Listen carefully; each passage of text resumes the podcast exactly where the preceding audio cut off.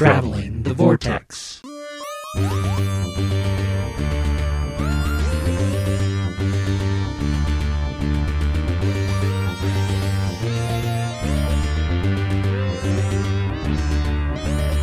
We've joined the Daleks as they plot and scheme across the universe and arrive at episode 475. I'm Keith. I'm Sean. I'm Glenn. How are you guys? We're on 475. I almost said 417. I don't know why. I, was like, I could tell It'll take us way back. the wrong number almost came out of your mouth, but you corrected on the fly. Uh, I'm good. How are you guys? Doing all I'm right. scheming. Scheming? Are you plotting? Uh, I haven't quite got to the plotting, but there's definitely some scheming going on.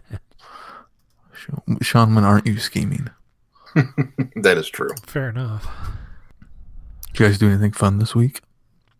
I'm going to jump in real quick and say because I didn't get a good chance to talk about these because I actually just downloaded the newest one and I've just started it. But um, I was telling you guys a little bit about the Daleks audio uh, annuals that I had downloaded.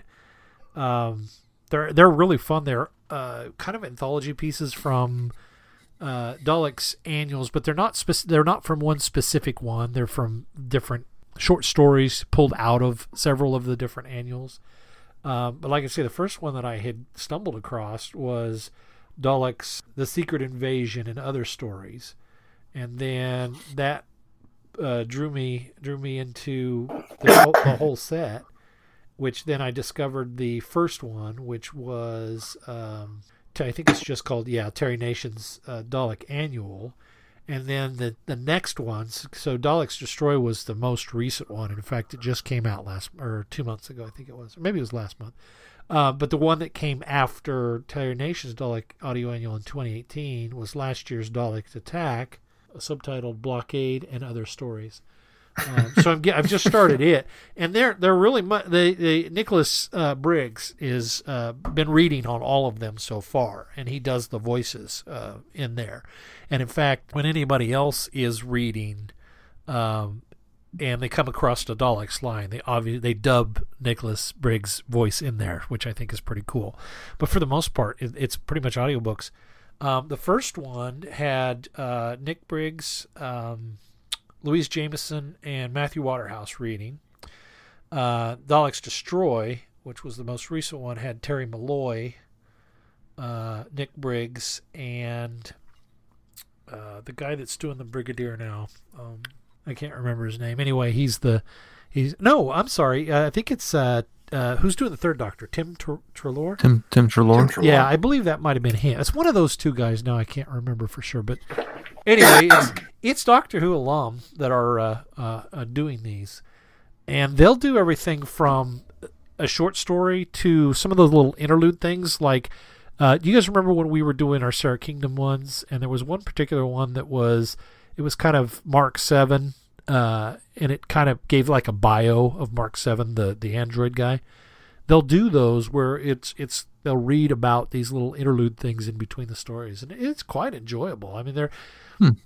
they're ones you could probably go back and you know pick up the annuals and but it's what i've been doing is listening to those audiobooks Well, that's cool. Keith, Keith, how about you? What'd you do? Oh, we didn't do much. We went to the our local zoo for their zoo lights exhibit, uh, where they decorated a lot of the, the zoo with Christmas lights and let people in at night. It was pretty cool. That was the main thing we did. yeah we're going to go tomorrow night Of course, everyone's social distance and Yeah. face mask. And, well we were going to go to well we're still going tomorrow night but we had gotten tickets for tomorrow night because my daughter was supposed to be singing with her choir from school but they nixed Oh. that because of the covid stuff so we're still going to go but she won't be singing We actually have plans to go Wednesday night. oh, nice. I enjoyed it. I thought it was pretty cool. It looks neat from outside. You can see them when you drive drive down Gauge. Yeah, yeah. I think the kids will like it, especially Shy. That's the hope. Liam wasn't too sure about it. He just kind of looked around and wasn't took it all in. Sean, did you do anything? Uh, we went shopping on Saturday, and uh, we, we we had a couple places that we needed to stop, and of course, knowing that Mel and Shy and masks and social distancing and weekend and holiday is all in tow, I had just kind of mentally prepared myself for a long day. Um, but we started at about ten o'clock and didn't get done and home until eight thirty. Ooh. It was a long day. just on and on and on. Um, I don't think I've ever actually gone out and blown an entire paycheck in the span of you know eight hours, but I have, It- but it- I haven't done it, since it college. can happen. and and when the and when the last purchase went, no, I don't think so. I looked at Mel and said, "Well, I guess we're done. I'm officially out of money." So yeah, we did that, and then fortunately, uh, uh, Sunday we did not have any plans, so we we just stayed in and made it a TV day and watched stuff and hung out. It was kind of nice to just be that drained and not move. All right, well, let's move on to news. Well, the Doctor Who cast is promising big shocks and tears shed in the festive special. I wonder what they are. I think that quote particularly came from uh, John Barrowman. Uh, I think Radio Times had this article. They were quoting him saying that uh, there would be shocks and uh, big surprises. And then um, Bradley Walsh went on to say that uh, people are, going to be surprised, uh, but he also promises uh, some heartfelt moments as well. It's surprising, spectacular, and heartwarming, he says. So hopefully that means nobody's going to die. I don't know, tears. T- tends to be the uh, mo for Doctor Who anymore is kill off companions. I know. Oh, well, they I know. Here's an one at a original concept: let everybody live. Everyone always lives. Well, yeah, They're going to kill Captain Jack. yeah. Finally, lose immortality. finally. well, Mandip Gill has talked to Radio Times about why she's not leaving the show, along with uh, Bradley Walsh and Tosin Cole. She says, "quote I just thought I'm not ready for this journey to end. Why leave something if you're enjoying it? It's working and there's development." I don't know when it will end for me because uh, as a person, as a character, there's so much more to explore. And she also hints to the fact that there's not new cast members coming on because they have more time to focus on Yaz in the season. Yeah, and I think that's I think the thing that I kind of latched onto there was I while I've enjoyed all of the characters the last two seasons, I think that we've we've sort of suffered from crowded TARDIS syndrome, and I think all of us kind of brought up the the points that Yaz has been the least focused on. So it's mm-hmm. probably it's probably good that she's the one staying around. Um, that it will be a smaller, you know, crew, just her and the doctor, presumably, and, and guest star of the week. And uh, I think they'll be able to spend more time on Yaz's story and, and give us more because we really, I think we really ran the gamut with um, uh, Graham and uh, Ryan's characters. I mean, I think they really did a good job of uh, giving us their backstory and the heart and, and fleshing those characters out. But Yaz always seemed to kind of get the, you know, short shrift. So it'll be nice Yeah. to be able to focus on her for a while. I agree. I um, I'm obviously heartbroken that Graham is leaving because I love Graham so much, but I'm heartbroken just from the standpoint of oh, I'm losing my Graham. I'm not heartbroken from the standpoint of, but he had so much still to offer. I, I think it's a good time now. I can say that now in not hindsight because I haven't seen the episode, and if they kill him off, I'll be very devastated and angry. But uh, you know, I, I- I can say that it feels like it's probably a good time for the two characters to step away. And of all of them, I'm very glad that we're going to get some more Yaz to be able to continue to develop her character. If all three of them had left, I would have felt Yaz had got short shrifted and would have looked forward to the eventual big finish stories. Yeah, I would agree. Yeah, I agree. I'm looking forward to s- seeing more Yaz. Yeah. The last bit of news is the Radio Times has a poll asking fans to vote on the best festive fe- special of all time. Doctor Who. Charlie Ranging Brown everywhere Christmas. from what? Doctor Charlie Who. Brown Christmas, Doctor Who festive. Oh. Doctor, Doctor Who. Who. Oh. Yeah. Christmas Carol. Ranging from the Feast of Steven all the way to Resolution. Christmas Carol. Which is why they had to do um, festive special because they're all Christmas specials up until last year. Well, End of Time Part Two was a festive special, Oh, I guess you're right. Yeah, because and they do lump the two together. It So started on yeah, but it started on Christmas. So, um, So Yeah. are, are we counting um, um, Planet of the Dead as an Easter special? Is it is it also on there on the festive special list? it is not oh, a winter spe- festive special. Uh-huh. So is Waters You're- of Mars on there you're as a festive Halloween special? you're the only one that considers those specials based on some holiday that they're not based on. He says Happy Easter in Dead Planet of the Dead. He does. He does. When he sits down on the Oh, bus. I don't recall that. Are you sure? Yes. I don't remember that either.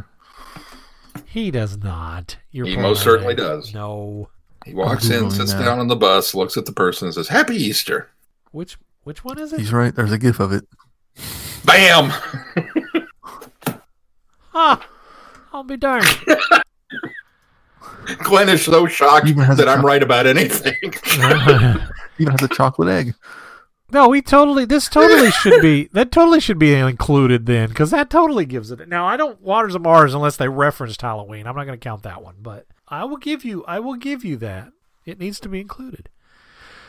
make make a note, friends. December seventh, twenty twenty, a date that will live Although in infamy. I don't think you typically refer to Easter as festive. I think festive is reserved for the winter holidays. So I guess maybe. Yeah. I, I, I suppose it's a little more of a somber holiday. Yeah. But- well, but Well, I mean, it, the rationale is festive. I was going to say, based the the nature of it can be festive, but I think when they're referring to festive specials, they mean they mean the winter holidays.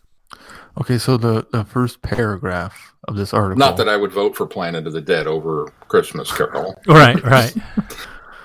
Just to be the clear. First, the first paragraph of this article says offering either a Christmas or New Year's adventure every year. so there, it puts constraints on the f- phrase festive. Okay, that, that that does narrow it down a bit, I guess. has there been one every year? I guess there has, hasn't there? We haven't missed a year. We've missed years without Doctor Who, but it, I guess we've always had a. I think we have we. Let's see, two thousand yeah, we've always had a. five, As long as the six, show's on, seven, yeah. eight, nine, and 18 is the only time we didn't have one. 10, 11, 12. Okay, so there was a year that we went without one. Between Capaldi and Whittaker, Okay, that's what I wondered. because we hadn't had her first season yet. All right.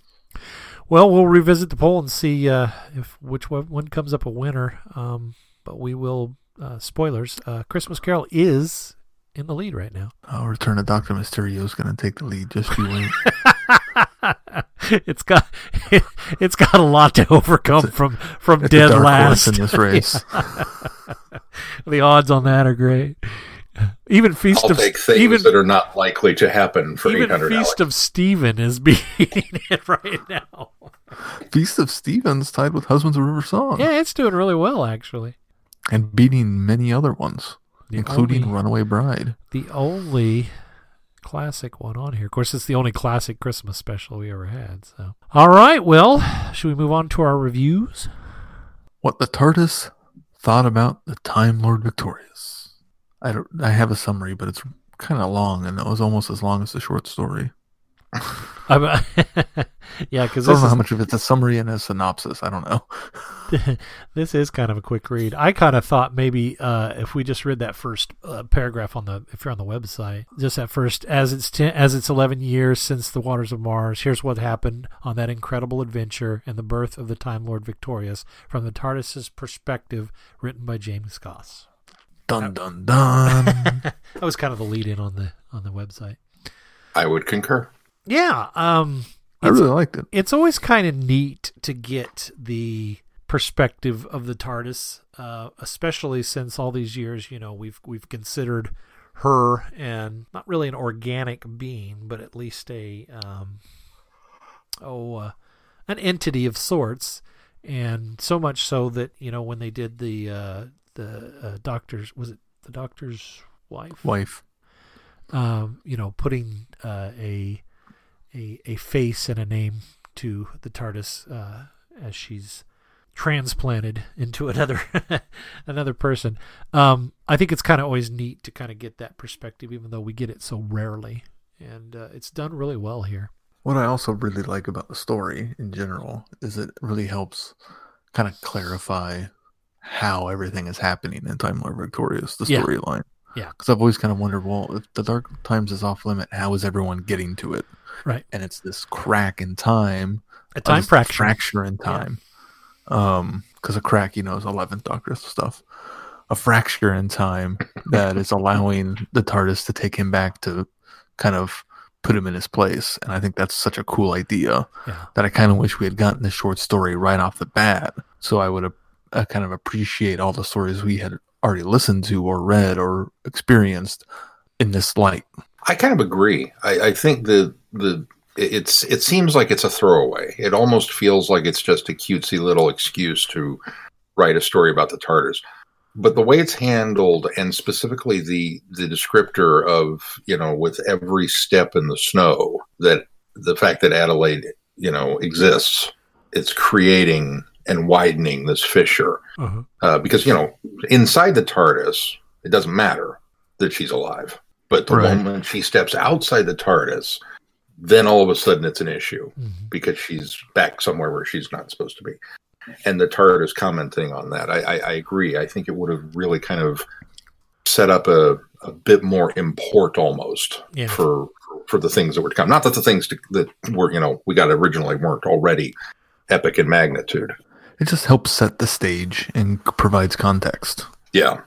More so than a Dalek story does. No offense, Glenn. well, no, no, I, I, I would agree. Uh, I mean, I don't think we've had, I don't think I've, I don't think I've advocated for the Daleks starting the. Well, I, I guess I don't know where the, where's that comment coming from. It's the Daleks. Well, the so I think what he's saying is the Titan comics that had the it was the, the Dalek story with uh the Doctor kind of more officially kicked off everything for Time Lord Victorious, and that doesn't feel like as good of a setup to what's oh, actually I see. going Well, on. but see, I think that that I think that's simply just placement of when it came out. I don't think that that. I mean, yeah, it clicked, it kicked off the event, but I think that they never intended for any of these any of these particular stories to be kind of the starting point. So I don't I don't think I would have ever even defended. Uh, def, you know, defender of the Daleks uh, as the starting or the nexus point of anything. I think that this, as you were saying, this one does a good job to kind of that's why I, that was one of the things I think that frustrated me, and I think I think it's why BBC held off so long from releasing a quote unquote reading order, because I think the whole idea of this is that everything is happening sort of in perpetuum of each other, and you can't really n- nail down a starting point or a nexus point. Although I think this does a really good job, other than which I think they've said all all along that um, Waters of Mars is kind of the kickoff event for this, and I think that this well, s- this story uh, best explains how, as as Sean said, it's it's you know it's opening that that fissure in order to allow for all the, this happening, and it gives it a little more um, direction or organization as much as you can organization organize a uh, uh, splintered splintered timeline. Um, but it, it does it gives it kind of a, a grounding point. And so no, I would agree. I don't I don't I've never looked at at any one of these stories being like a nexus of okay, this is where you start. I mean, we've just merely been slave to the schedule for how we've been Right. pursuing them. So yeah. but yeah, I, I know what you're saying. I, I think that this is the story that does it best. Anything else on this one? It's so short. It is. It's very short. nice references to uh, Ian and Barbara at the, at the beginning. Yeah. I loved how the TARDIS remembered them too. The just the comment that was- he learned more from those two school teachers than he ever would have learned wandering about on his own. Yeah. And just what a great cementing the legacy, as it were. They're still teaching. I liked uh, uh, London's 1965, for instance. I could have, I could have got there in a second if only he'd asked nicely. if only he hadn't been having fun. I like the uh, the the comment too that um, he thinks he's figured out how to drive. Yeah. However, however that one was worded, that it was like, Yeah. you know, Tennant's made that comment. Oh, I've got the hang of this now, the short hops and the repositioning, and the mm, only because she lets you. As any good, reliable vehicle should be. Anybody who's driven a particularly persnickety car knows exactly what I'm talking about. Yeah. Should we uh, move on to our next two offerings? Planets of the Mechanoids. The Daleks offer an alliance. that Dun foes dun dun! Oh, sorry, I, I'm I not jumped the done gun. I'm sorry, I jumped the gun. The Mechanoids. But will their queen accept the Daleks' offer? Dun dun dun! value, Oh, we're not done yet. or sorry. has she a plan of her own Dun for the dun Emperor? dun! You're gonna blow out people's eardrums, Glenn. I think Glenn liked it. Yeah, these two, both this one and the next story, um, really elevated the entire series for me. I liked it so much. Just you know, the Daleks trying to make an alliance with the Mechanoids, and just there's nothing bad about these two. Even the animation, I think, has improved somehow between episode one and two. Maybe it's more playing to the animation style's strength and capabilities. I don't know. Is it the simple fact that it's mechanoids that we, I there's a large know, part of that. we we're, we're dealing with something familiar and a callback that's like, oh, cool. Um, you know, versus I can't remember the robot's name, but uh, the the Guardian Sentinel. and you know the Sentinel. Yeah, thank you. I think it definitely helps because there's already this, a design in place. It's not the animators coming up with the design for a creature that doesn't quite, you know, that makes it look kind of cartoony. These are just a design already in place. I think that helps a lot, at least as far as animation goes. Yeah, I, I think what helps too is it takes a familiar design, but it doesn't limit it to be to, you know what we saw in the chase, which was just these hulking, you know, somewhat round uh, robots, you know, rolling around and firing their little spray gun things. Um, it you know they this obviously uh, uh, well it was was necessary, but they give them the repulsor flight like they have for the Daleks, um, giving the varying colors for the Yeah. leadership and scientists and that kind of thing, which is something that we've they've used before with the Daleks. But I say know, stealing quite a bit from the Daleks. yeah, actually. exactly. But but but expanding out the, the mechanoids and not limiting them to what we saw uh, initially on screen, I, I think was Well, and weren't the really liked. mechanoids originally going to be a Dalek replacement, anyways? Wasn't They that- were, yeah, They were always trying to find a Dalek replacement. yeah. Uh, the quarks, were gonna Mechanoids, be, uh, chumblies. I mean, quarks. Yeah, Um, I mean, th- yeah. a constant attempt. So I, I don't know if kind of fitting that they stole some ideas from yeah. the Daleks. Well, I don't know that mechanoids necessarily would have been because that would have been a Terry Nation and David Whitaker uh, invention anyway. Oh, that's true. Yeah, one one of those guys came up with that. Uh, the mechanoids wasn't that were, after? Wasn't that a David Whitaker thing though? Because uh, Nation had already abandoned it to go try to. Yeah, he was off show. trying to sell, but uh, it was. I mean, I think those guys both get a lot of credit. In fact, David Whitaker wrote a lot of the uh, stories in the Dalek annuals, and I think that he had a hand in much of the um, comic strips as well. So he was as much, almost as much involved with the Daleks, Daleks as Nation was. So. Um, that was another thing is that the Daleks were they played heavy as a uh, adversary in the Dalek comics. And so beyond the chase, the only time that we ever saw mechanoids again was on spin-off material of the Daleks from the comics. And so to kind of bring them back in the fold again goes into that whole nostalgic thing that that stylized look of, of the comics and, and I think particularly the coloring, although I don't remember how they colored the Daleks, but it gives the it, it it goes a long way to give it sort of that comic feel as well. Um, How has Big Finish not done a mechanoid story?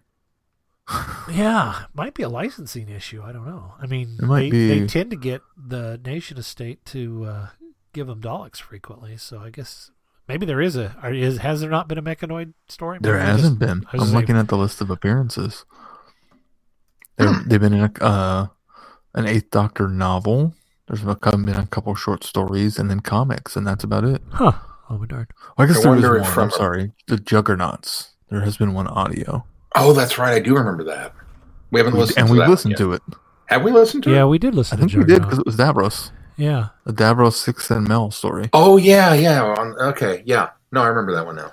Okay, how is that the only?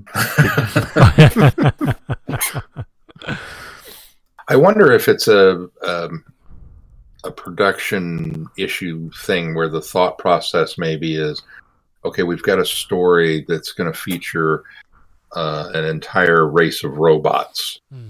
and somewhere in the room, the one person pipes up and goes, "Yeah, but if we're going to do that, shouldn't we just make it Daleks and ensure that it sells?" yeah. You know what I mean? I mean, I, I just I, I wonder if that's maybe it. Could be. Maybe there were mech- more more mechanoid stories planned, and then uh, Juggernaut didn't do well. I don't know. It's pure speculation on my part at this point. I'll be quiet. All I can say is that I would like more mechanoid stories on the basis of and the strengths of this two-parter. That's why I think that there's a lot you could farm. I think from this, especially if this Dalek series they went on and they did more. I think you could probably set up, you know, the the warring factions of this. Um, I think what I really like about this story is the fact that the Daleks come there seemingly looking for the mechanoids' help and the idea that they can, you know, work together. And the Emperor sort of reveals by the end of this first episode that he's just basically brought them there, you know, as a way to escape or, or get them off their tail and have them to, basically test the mechanoids to see, well, let's see what you can do against them. Um, using the mechanoids as a shield, essentially.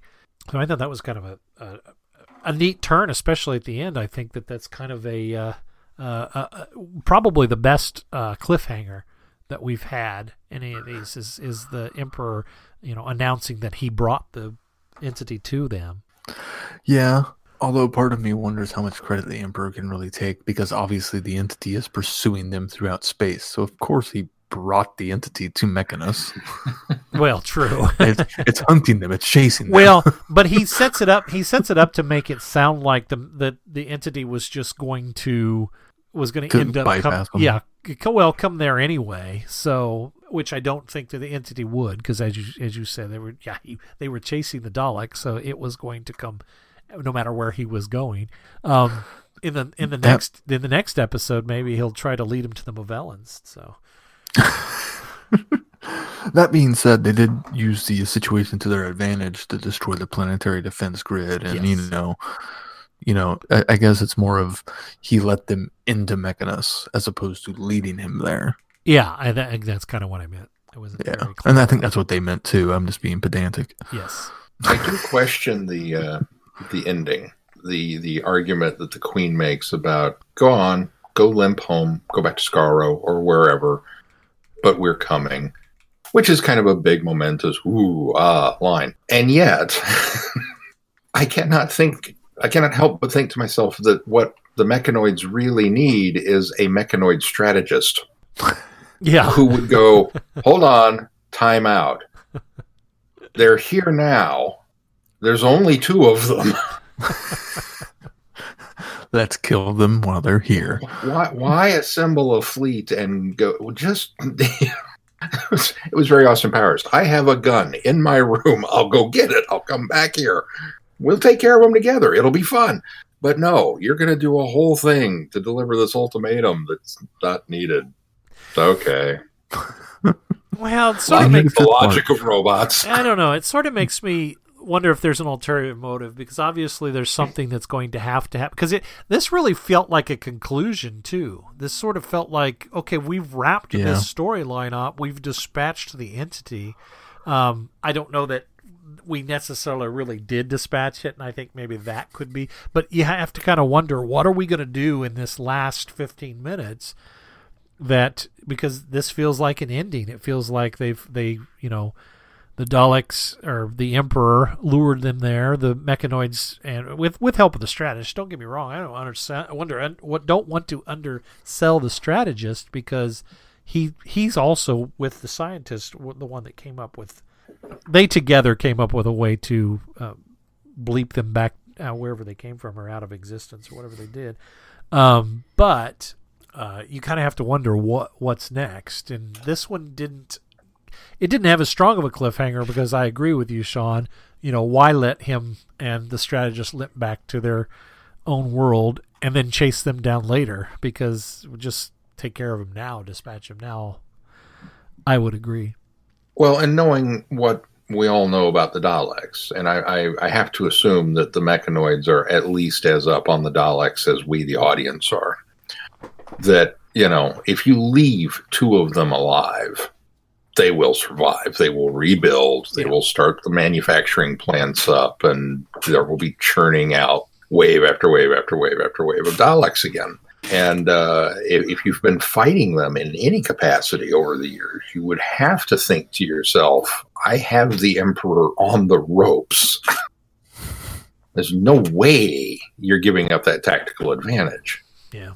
And so I, I, I question a little bit whatever needs of the story that are going to happen in the final part that would trump that thought process from the mechanoid queen's standpoint. Yeah you know it's it's i understand it's a convenience of story that whatever's going to happen well it had to happen this way but there's another part of me that's like ah, feels a little bit like a plot hole i mean true. again you can't kill off the daleks obviously but certainly not in the show with their name on it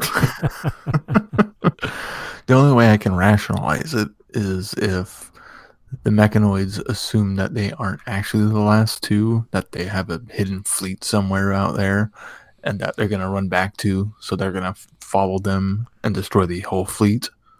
Is the only thing I can rationalize of why they would have let them go. Well, that's what yeah. I wondered. In fact, I, I had hoped that the uh, when this was coming up to the end of the second part of this, I had kind of hoped that that was going to be divulged, and that would be the cliffhanger that they weren't actually wiped out, that they had this second contingency of Daleks somewhere, because it it is very unlike any storyteller to wipe the Daleks out nearly completely. I don't. I mean, I don't think that's only but done maybe once or twice, and there's always a you know buried group of Daleks somewhere or somewhere in stasis. You know, there's. I mean, in Power they they did it where there were three of them that kind of you know remanufactured a whole army, but I very rarely is it down to just a few. Victory maybe is another one. Yeah, usually, Dalek. Usually they're somewhere hiding somewhere. Yeah. And well, but but Dalek was even if... Dalek was even uh, subverted by the fact that the Emperor was out there uh, no, somewhere hidden. He just was hidden away, but they made it. I mean, we as the viewer are led to believe that he was the last Dalek. And you have to think to yourself as well that um, if there were other Daleks out there, if they do have a fleet squirreled away, if they do have a hidden base, if they do have that, my thinking is that the Daleks probably would have gone there for the help. But they before tried to they went to the mechanoids. But maybe they, that's why. Maybe knowing that they could get to this planet ahead of us, then well, let's go somewhere they won't expect us because they know everything that we know. Exactly. You know what yeah. I mean? So so we'll go outside the the Dalek sphere of influence to uh, to bring in help. That I guess makes a little more sense. Yeah. So I guess there could still be more out there. Sure. Because I'd, I'd still kill the emperor now. To know that, well, yeah, I mean, you still do that, but well, yeah, I think the strategist is smart enough to know that if they to not try the same tactic more than once. Does anybody think that the mechanoids, um, stellar cartography, whatever I don't remember what the room was called, but uh, the, the beauty of the here's our, our trip through the the universe does anybody have the uh, the feeling that that was like updated in real time?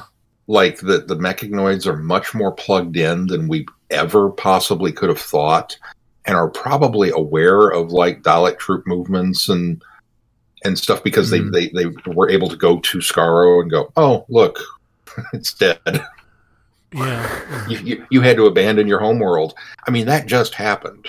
Yeah. So yeah that that was something that kind of sparked the ooh, what if this and you know that, more, that, they they very much bead, keep abreast of things. Yeah, more of a bead on the enemy than than anyone would expect.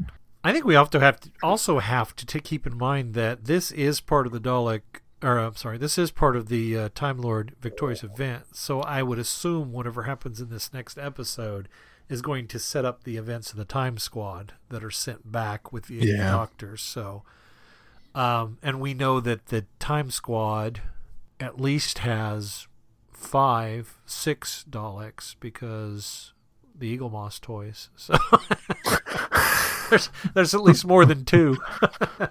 Well, and there's more of them. Yeah. Uh, once we get to the Eighth Doctor stories, too. Right, exactly. So there must be an army hidden somewhere. I just I I it's I thoroughly enjoy these two stories not because there's a lot of substance to them because there still isn't there there really hasn't been a lot.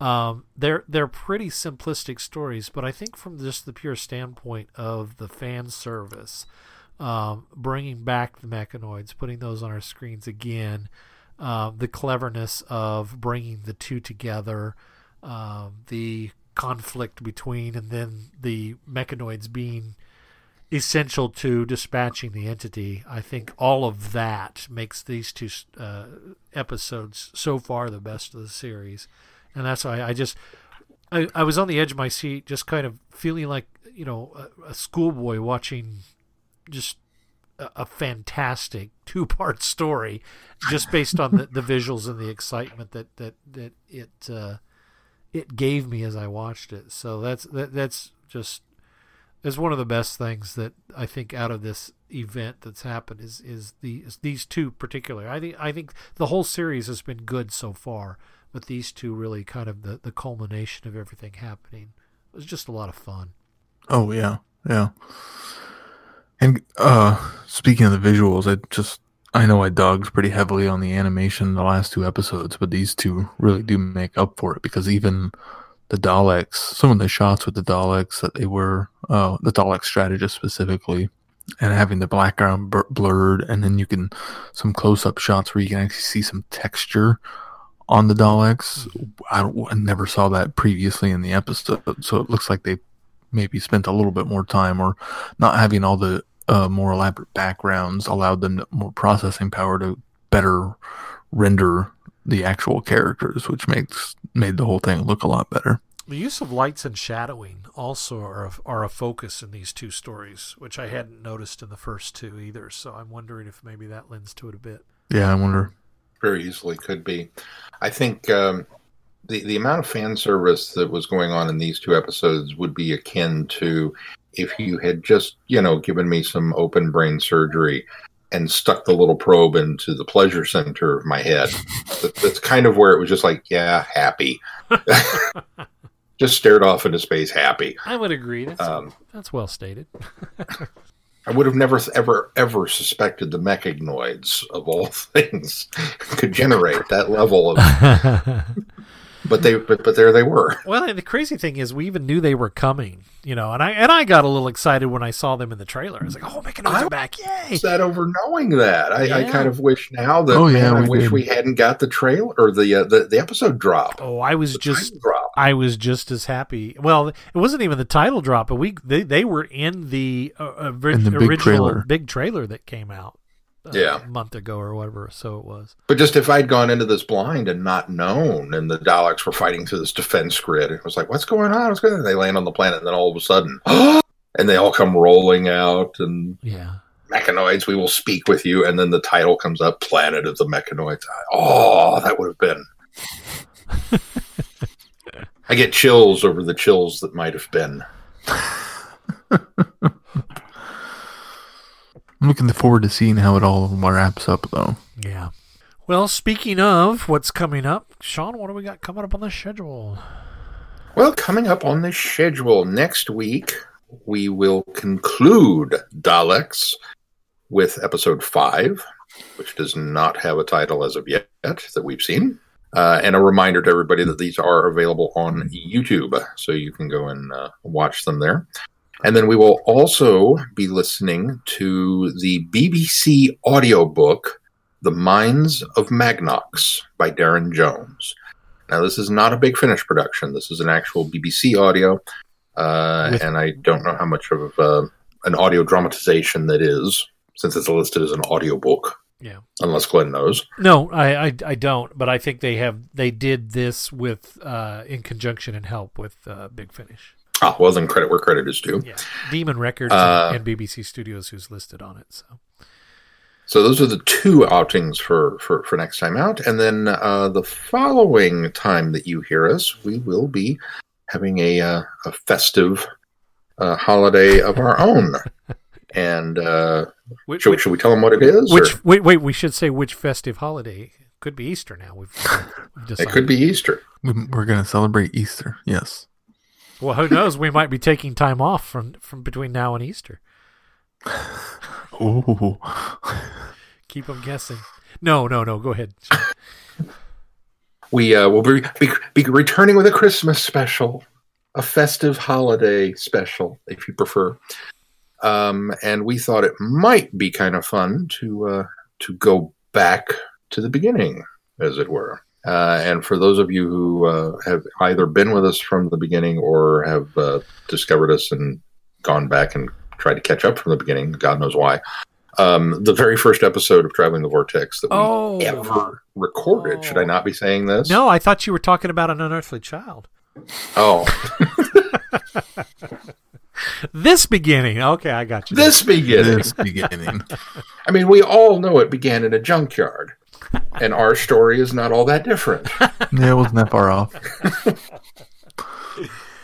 But um, we we thought it would be for the very first episode of Traveling the Vortex that we ever recorded uh, was nearly ten years ago.